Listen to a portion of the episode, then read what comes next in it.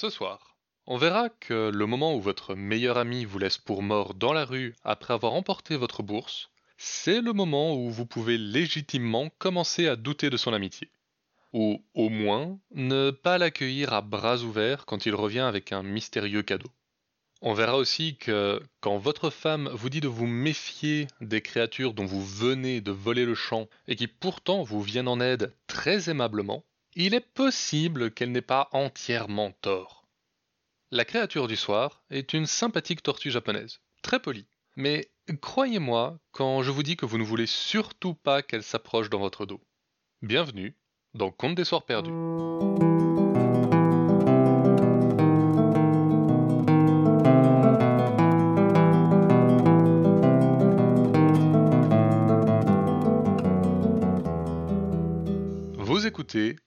Des Soirs Perdus, l'émission qui vous fait découvrir les contes et mythes que vous ne connaissiez pas encore et vous replonge dans ceux que vous aviez peut-être oubliés. Dans ce deuxième épisode, Mille et une chances d'éviter ça, on se replonge dans le plus célèbre des recueils de contes arabes pour apprendre la naissance de la ville d'Aboukir, et dans un conte berbère qui devrait relativiser votre amour du génie d'Aladin, avant de présenter une tortue toute japonaise.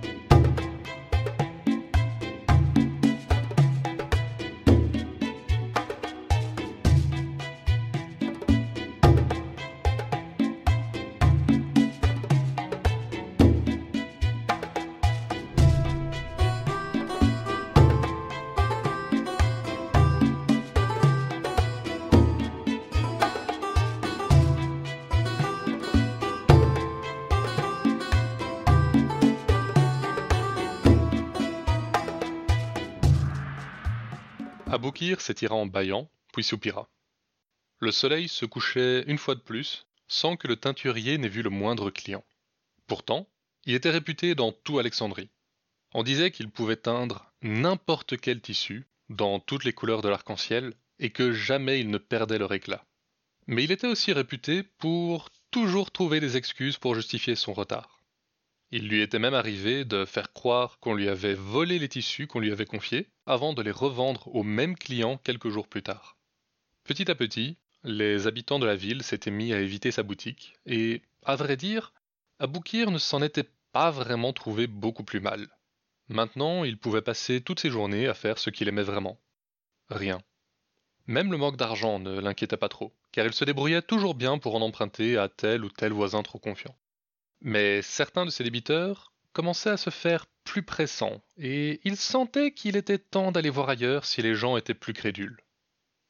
Oh. Aboussir, le bonsoir, l'ami. Viens donc t'asseoir avec moi. Le barbier, qui fermait sa boutique, alla rejoindre son voisin. J'ai remarqué que plusieurs nouveaux barbiers avaient ouvert leurs portes dans le quartier. J'espère que les affaires n'en souffrent pas trop. Ah, malheureusement si, mais que puis-je faire? J'essaie de faire mon travail au mieux, mais je ne peux pas refuser à d'autres d'en faire de même, ni reprocher aux clients de choisir un autre barbier pour s'occuper d'eux. Ces paroles étaient pleines de bon sens, certes. Mais ce qu'Aboussir ne savait pas, c'était qu'Aboukir préparait la suite depuis un bon moment.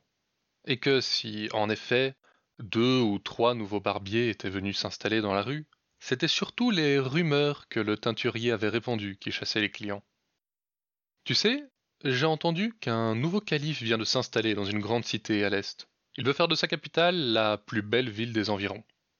Je suis sûr que j'y trouverai du travail, mais si tu veux, je pourrais t'emmener avec moi, vu que les affaires ne vont pas fort. Je t'aiderai en attendant que tu montes ta propre affaire, bien entendu.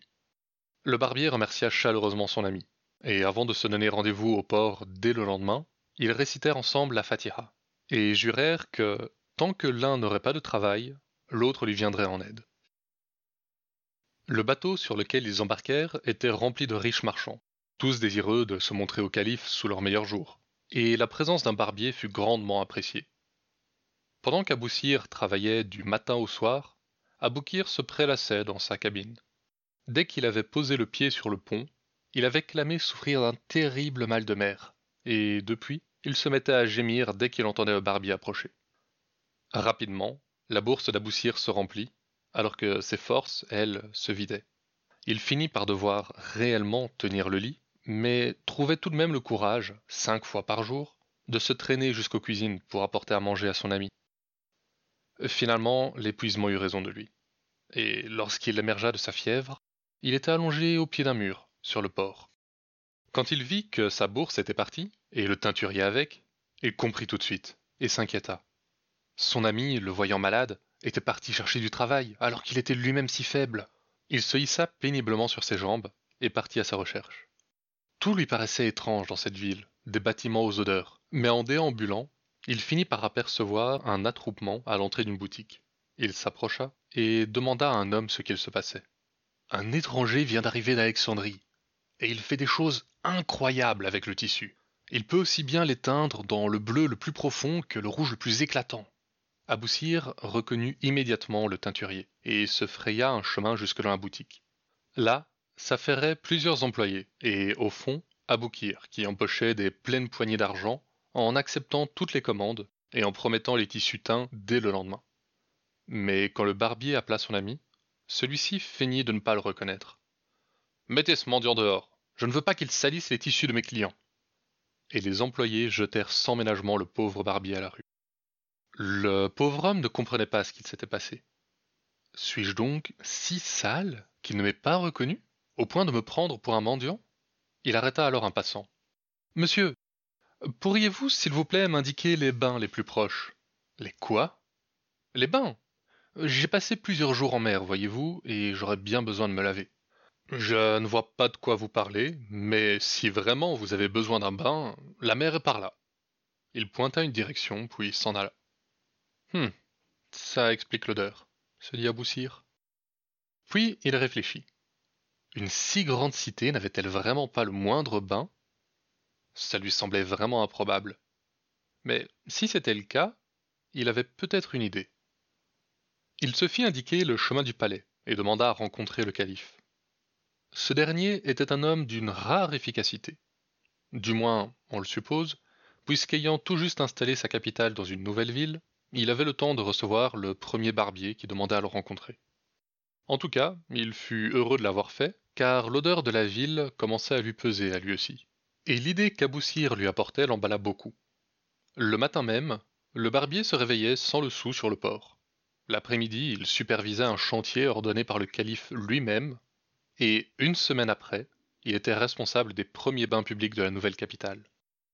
Honnêtement, plutôt que le rêve américain, donnez-moi le rêve arabe. Tout ça ne mit pas longtemps à arriver aux oreilles d'Aboukir, qui en fut malade de jalousie. Le soir même, il se présenta chez le barbier. Mon pauvre ami, c'était donc bien toi que j'ai pris pour un mendiant l'autre jour? J'étais fou d'inquiétude en ne te retrouvant pas au port. J'étais parti chercher un médecin pour s'occuper de ta fièvre, mais ces voleurs demandaient des prix exorbitants, et j'ai dû me trouver un emploi pour pouvoir le payer. J'espère que tu sauras me pardonner. En guise d'excuse, je t'apporte ce flacon d'huile de massage. Elle provient de loin, et est d'une telle qualité qu'elle ne conviendrait qu'à la peau d'un être extraordinaire. Non, non, tiens, je t'en fais cadeau, au nom de notre amitié. Évidemment, le barbier avait immédiatement pardonné ce malentendu à son ami, mais pour ne pas le blesser, il accepta le flacon. À peine les deux hommes s'étaient-ils quittés que le teinturier fonça au palais et rencontra le calife, toujours très libre de son temps apparemment. Votre Altesse, je viens vous avertir d'un terrible danger. Vous avez en votre euh, cité un homme qui provient d'Alexandrie. Cet étranger est un traître, il désire votre mort. Demain, il se présentera avec une huile de massage qu'il dira spéciale, seulement digne d'un calife. Je vous en prie, n'en croyez pas un mot. Si cette huile touche votre peau, elle vous brûlera terriblement et empoisonnera votre corps. Le calife eut du mal à croire aux paroles du teinturier. Le barbier avait l'air d'être l'incarnation même de l'honnêteté et de la bienveillance. Toute la nuit, au balcon qui donnait sur la rivière, il pesa les graves accusations d'Aboukir. Il était si absorbé qu'il finit par faire tomber dans l'eau son anneau, qu'il tournait dans sa main en réfléchissant. Quand il le vit disparaître sous la surface, il en fut horrifié. Tout son pouvoir reposait sur cet anneau. Juste en le tournant dans sa main, il pouvait faire tomber la tête de ses ennemis. Si on apprenait qu'il l'avait perdu,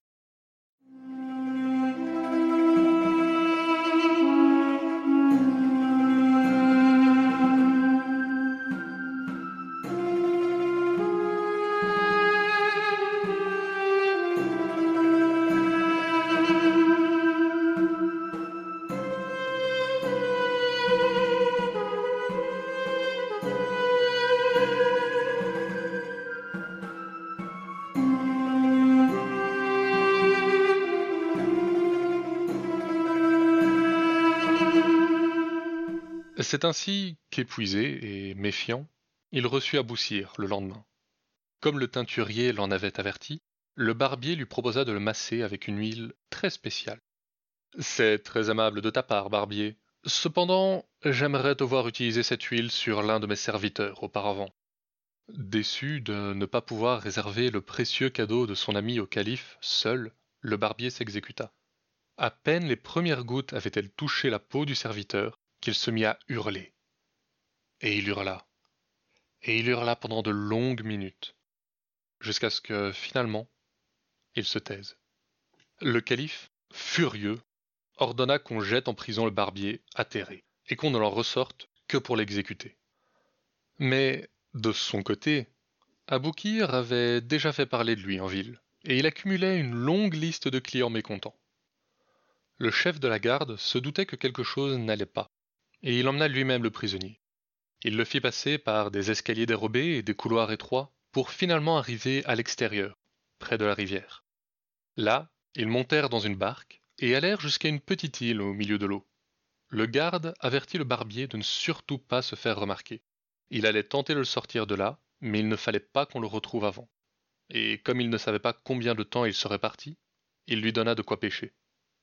Le barbier n'avait rien d'autre à faire que s'inquiéter, et rapidement il eut faim. Alors, pour éloigner ses idées de la menace qui pesait sur lui, il alla au bord de l'eau et lança sa ligne. Le temps était bon, et il attrapa bientôt assez de poissons pour les deux jours à venir. Mais alors qu'il en ouvrait un pour le préparer, il découvrit dans ses entrailles un splendide anneau d'émeraude. Le repas puis la journée passèrent, et il faisait jouer l'anneau entre ses doigts quand il entendit des voix. Pensant son bienfaiteur revenu, il se précipita, et tomba nez à nez avec deux gardes du calife. Qui êtes-vous? lança un des gardes. Le barbier répondit avec le premier mensonge qui lui passa par la tête. Euh, je suis envoyé par les cuisines pour ramener du poisson frais pour le souper du calife. Voyez, j'en ai plus qu'il ne faut. Je pense que je rentrerai bientôt. Les gardes semblèrent d'abord le croire, mais ensuite celui qui l'avait interpellé le regarda étrangement. Attendez, je vous reconnais. C'est vous qui avez tenté d'assassiner le calife ce matin. Le barbier voulut se justifier, mais le garde s'avançait déjà, sa lance en avant. Dans sa panique, il tomba en arrière, et l'anneau roula dans sa main. Alors, la tête du garde roula à ses pieds. Aboussir en fut terrifié, mais pas autant que le second garde, qui était devenu blanc comme un linge. L'anneau du calife? S'il vous plaît, ne, me faites pas de mal, je vous laisserai partir. Je, je ne dirai à personne que je vous ai vu. L'anneau du calife, pensa Aboussir. Peut-être que si je lui ramenais, il se montrerait généreux, et même il me laisserait une chance de plaider ma cause. Aboukir ne savait sûrement pas qu'il s'agissait d'un poison. Quelqu'un a dû lui faire une très mauvaise blague. Mène-moi au calife, garde, et je ne te ferai aucun mal. Le garde se dépêcha d'obéir, trop heureux de garder sa tête là où elle était. Quand le calife vit arriver à Boussir, il fut surpris.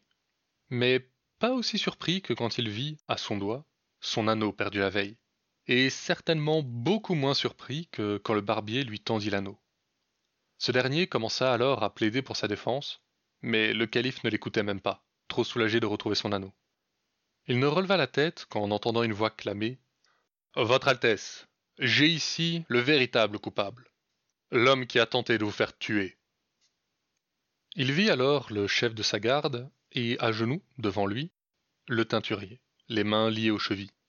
Le garde raconta alors la véritable histoire au calife, qu'il tenait d'un employé mécontent qu'Aboukir avait négligé de payer.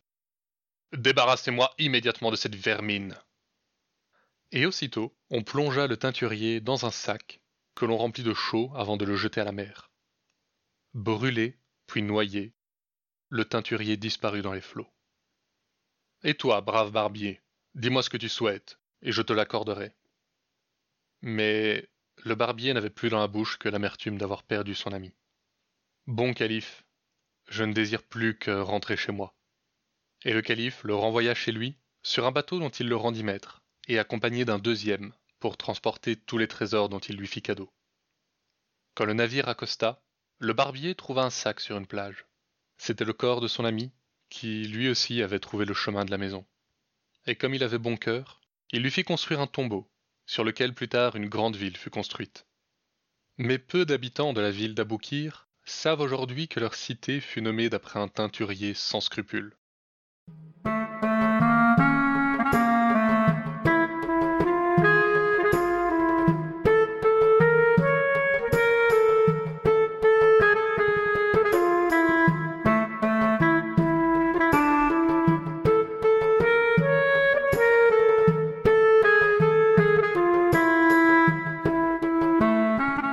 Soleil était chaud, le chemin long, et le paysan transpirait déjà. Chaque matin, il se levait tôt et marchait longtemps pour arriver à son médiocre champ qui donnait, malgré ses efforts, à peine de quoi nourrir sa famille. Et chaque soir, il rentrait et voyait la grande étendue de terre fertile qui s'étendait devant sa maison. Mais ce champ-là, comme le lui rappelait souvent sa femme, appartenait au djinn, et ainsi, le lendemain, il repartait vers son propre champ. Vint un été, cependant, où les nuages se firent si rares et le soleil si brûlant que son champ se fissura, craquela, et que rien n'y poussa. Alors, un matin, malgré les avertissements de sa femme, au lieu de suivre son chemin habituel, il alla au champ au djinn et commença à en enlever les pierres pour pouvoir le labourer. Aussitôt, une voix se fit entendre, venue de partout et nulle part. Qu'est-ce que tu fais? Attends, je vais t'aider. Et à côté du paysan, les pierres commencèrent à voler hors du champ. Le lendemain, quand le paysan revint et se pencha pour continuer son ouvrage, deux voix se firent entendre, venues de partout et d'une part. Qu'est-ce que tu fais? Attends, on va t'aider. Et de deux endroits à la fois, les pierres commencèrent à voler hors du sol. Encore deux jours furent nécessaires pour nettoyer tout le champ. Le matin suivant, le paysan revint pour labourer. Seize voix alors, venues de partout et nulle part, l'interpellèrent. Qu'est-ce que tu fais? Attends, on va t'aider. Et en un rien de temps, le champ fut labouré. La femme du paysan le suppliait chaque soir d'arrêter avant qu'une catastrophe n'arrive. Les djinns n'étaient pas connus pour aider les humains, et ça ne pouvait certainement pas continuer aussi bien. Mais l'homme était têtu, et la rassurait en lui disant que tout se passait bien, et que jamais le travail n'avait été aussi facile qu'avec cette aide inespérée.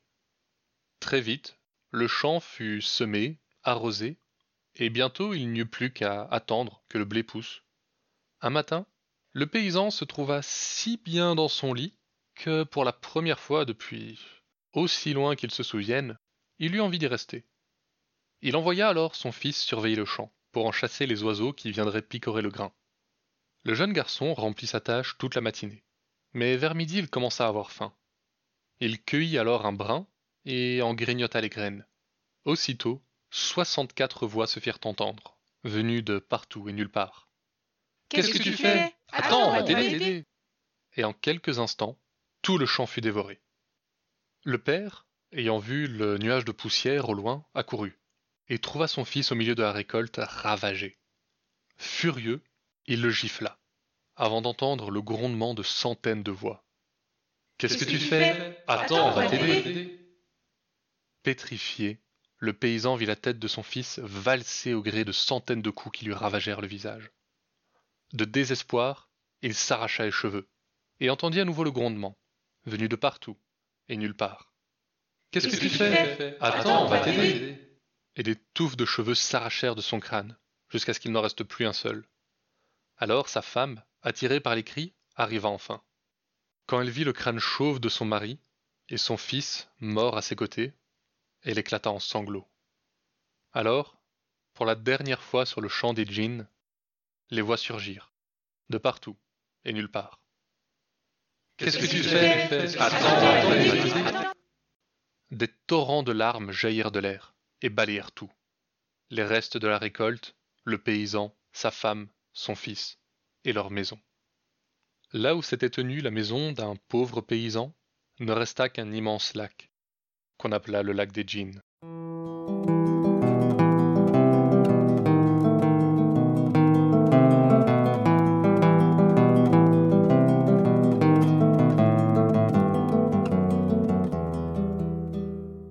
Qui n'a jamais rêvé d'une promenade au bord d'une rivière japonaise? Les cerisiers en fleurs qui bordent l'eau, les champs de thé qui habillent les collines à l'horizon, les hommes tortues qui tentent de vous dévorer l'intérieur. Wait, oui. Oui, aujourd'hui on parle du kappa. Et si vous aviez l'image d'une petite tortue rigolote, c'est que vous ne le connaissez pas. Déjà, on parle ici d'une créature dont les deux bras sont reliés à l'intérieur de son corps, ce qui lui permet d'en allonger un en raccourcissant l'autre. Ne dépassant que rarement les 50 cm de bout, cela lui est assez utile pour attirer les chevaux dans l'eau, une de ses activités préférées. Mais comme ils sont assez stupides, ils n'y arrivent que rarement et ce n'est pas ça qui doit vous inquiéter. Non, ce qui vous concerne, c'est leur régime alimentaire. Ils adorent les intestins, et même s'ils privilégient les chevaux, les humains peuvent tout aussi bien faire l'affaire. Ma mère m'a rigoureusement défendu de nommer ici comment ils s'y prennent pour dévorer l'intérieur de leurs victimes, mais sachant qu'ils ne vous tuent pas, je vous laisse le deviner. Heureusement, il y a un moyen très simple de s'en sortir. Si vous apercevez un kappa, inclinez-vous. Ces créatures sont très polies et s'inclineront toujours plus bas que vous. Si vous pensez que politesse et aspiration impromptue d'intestin vont difficilement ensemble, alors nous sommes d'accord. Mais ça ne pose visiblement pas de problème au kappa. Or, ce dernier possède un creux sur le haut du crâne, toujours rempli d'eau. Mais s'il le renverse, en s'inclinant par exemple, il sera trop faible pour bouger, et vous pourrez alors en faire ce que bon vous semble.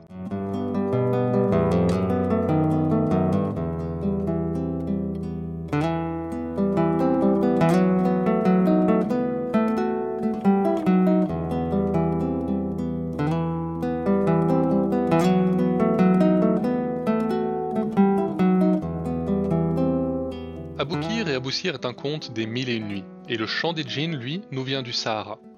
Un grand merci à Ludovic Haïm pour le logo du podcast, et les musiques, elles, sont composées par Derek et Brandon Fischer. Vous pouvez écouter leurs compositions sur leur chaîne YouTube. Conte des Soirs Perdus est une création de Lloyd Blake avec l'aide de Billiana Blake. La semaine prochaine sentira la lavande et l'olivier. On part vers la Provence pour parler de mules, de papes et de moulins. Vous verrez que si un éléphant n'oublie jamais rien, une mule, elle, ne pardonne rien.